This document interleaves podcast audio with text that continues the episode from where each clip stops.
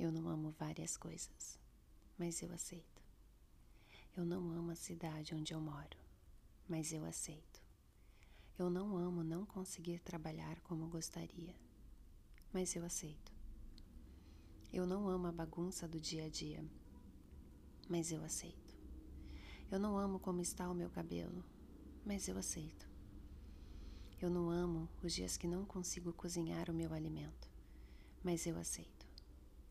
Eu não amo os desafios do casamento, mas eu aceito. Eu não amo deixar meu filho ver mais desenho do que gostaria, mas eu aceito. Eu posso continuar com essa lista. Eu não amo várias circunstâncias do agora, mas eu as aceito. Eu aceito para ser resiliente, para achar um ponto de equilíbrio entre o que eu vivo e o que eu almejo. E aqui estou, dizendo as coisas que eu mesma posso transformar, onde apenas eu coloco o meu poder pessoal. Não estou dizendo de comportamentos alheios, responsabilidade do outro. Estou dizendo o que somente eu posso fazer por mim mesma. Para não me colocar no papel de vítima da minha vida, eu aceito o que posso ser agora. E por que que eu tô te falando isso? Porque é um lembrete. E muitas vezes o que eu escrevo são lembretes para mim mesma mas eu sinto que pode ser para alguém. Por isso eu compartilho. E nesse lembrete, quero dizer para mim mesma que nesse lugar de aceitar que a vida cresce. Ah, aceitar não é se conformar se você mantém o foco. Aceitar não é um lugar de conforto, muito pelo contrário. Muitas vezes, aceitar algumas coisas, principalmente o tempo entre plantar e colher, é bem desconfortável requer consistência, mente e emocional fortalecidos no sonho. É aceitar planos maiores que o seu. É aceitar Deus e os três pilares da fé. Enquanto aceito o desconfortável, tento descobrir o que amo dentro desse cenário que co-criei. Procuro ser justa comigo mesma. Procuro achar suspiros de gratidão, porque um dia eu vou conquistar o que estou almejando. E aí? O que, que vai acontecer? Um dia, dentro do cenário que manifesto, precisarei aceitar outros desconfortos. Não existe agora eu me realizei, agora eu sou uma pessoa de sucesso, agora eu sou isso e aquilo. Enquanto crescemos na vida, nossas vontades mudam e trocamos várias vezes de personagens. E assim minhas aceitações também mudarão. E isso não é divertido? Teve um momento que ainda existe nesse infinito que a minha alma escolheu vir a esse plano para brincar de humana. Nem sempre eu amo, mas eu aceito.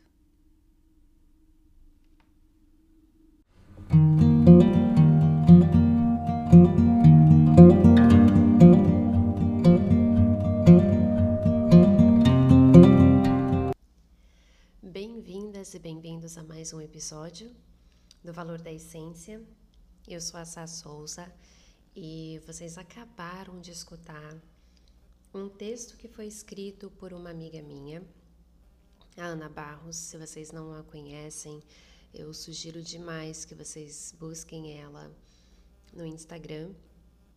É, se não me engano, é Ana Barros, mas eu vou deixar na descrição desse podcast. A Ana é uma pessoa que a, o próprio Instagram me apresentou nesses trabalhos de cura, nessas buscas pelo autoconhecimento. E uma pessoa incrivelmente amável e que me acolheu algumas vezes, assim, muitas vezes no online e já me acolheu na sua casa também. E a Ana e eu fazemos parte de um grupo de mães, que é, eu acho que o grupo mais leve da qual eu já fiz parte. E muitas vezes eu sempre tive a Ana como uma pessoa de se colocar assim num pedestal, né? Nossa, a maternidade da Ana é super leve, não é possível, ela não deve se frustrar com nada.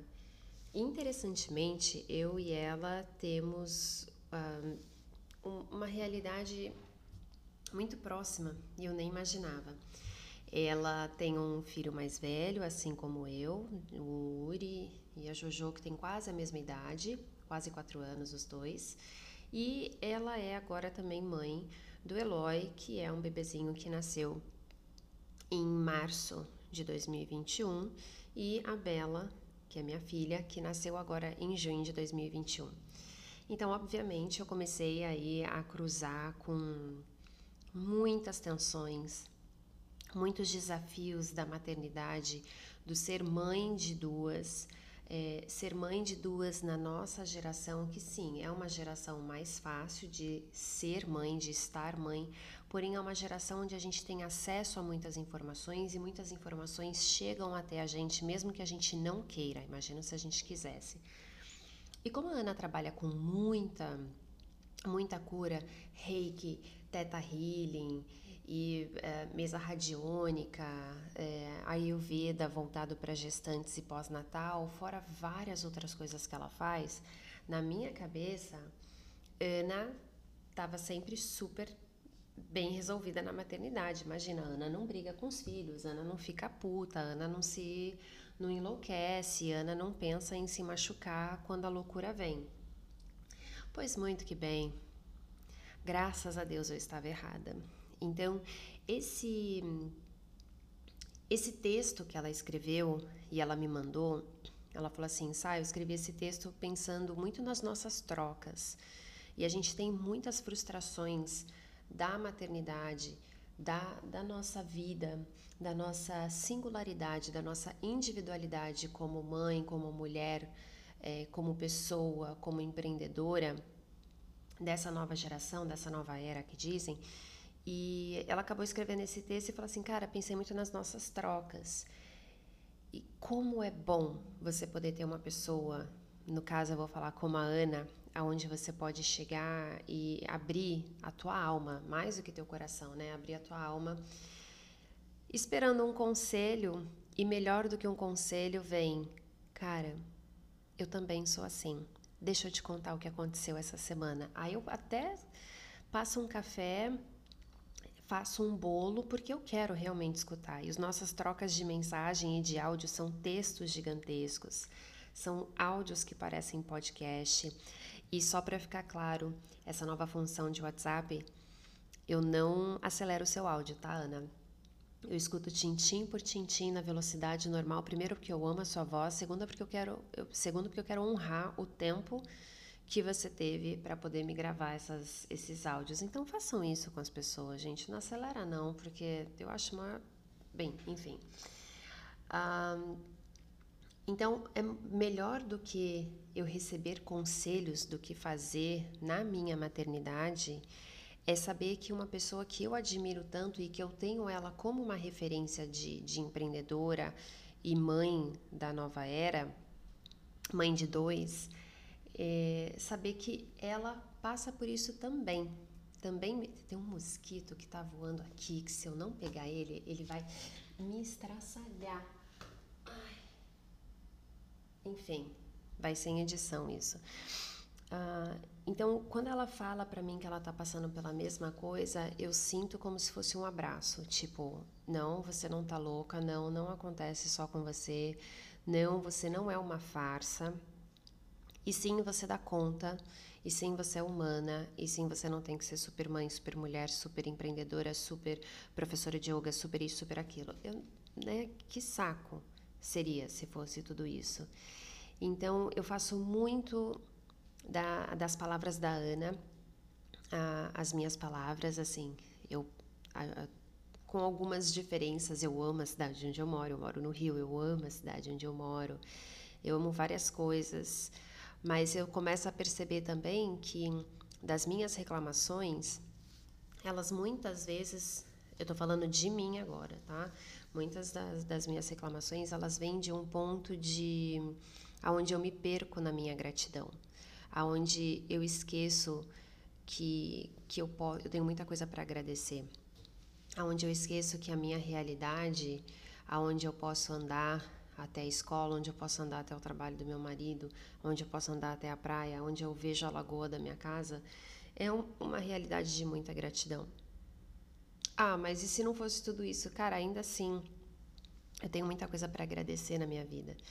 E o que eu tô querendo dizer com tudo isso é: você talvez até não more perto da praia, ou você não more no Rio de Janeiro, ou você não more uma distância onde você pode caminhar até o seu trabalho, ou até a escola do seu filho, da sua filha, ou que você tem uma vista super bonita. Mas, poxa, todos os dias, quando eu olho nos olhos da minha filha, das minhas filhas, né, do meu marido, eu falo, gente, como como pode? Olha a família que eu tenho, olha a família que eu construí. Quando eu vejo as minhas filhas, eu lembro que elas estavam dentro do meu corpo, no meu útero, e que eu amamentei uma e eu sigo amamentando a outra.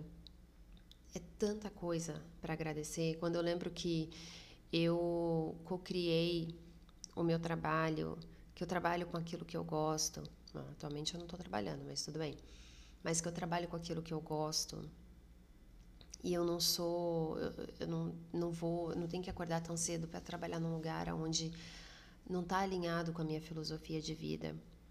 Então tem muita coisa que que eu não gosto mas eu aceito que eu não amo mas eu aceito mas que no meu caso vem de frustrações de noites mal dormidas de comparações que eu me coloco com outras pessoas que estão produzindo, que estão fazendo, que estão com o corpo assim, que estão com o corpo assado.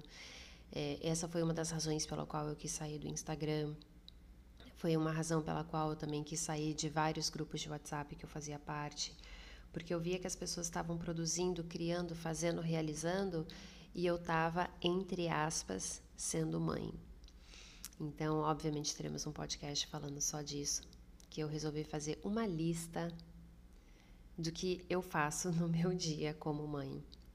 Então, eu te convido com esse podcast a escrever, literalmente, pega um caderno e escreve tudo aquilo que você não ama, mas você aceita. É, e se pergunta, por que, que você não ama?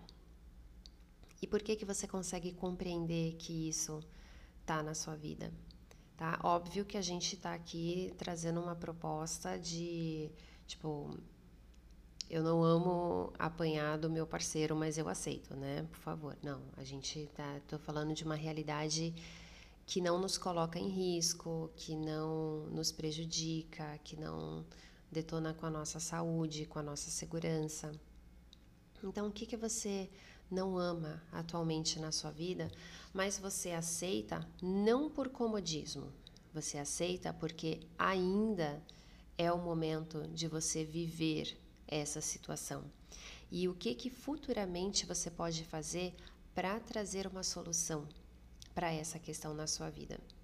Então, muito obrigada pela presença de vocês. Eu espero que vocês tenham gostado e sigam a Ana o contato dela vai estar na descrição e até o próximo episódio.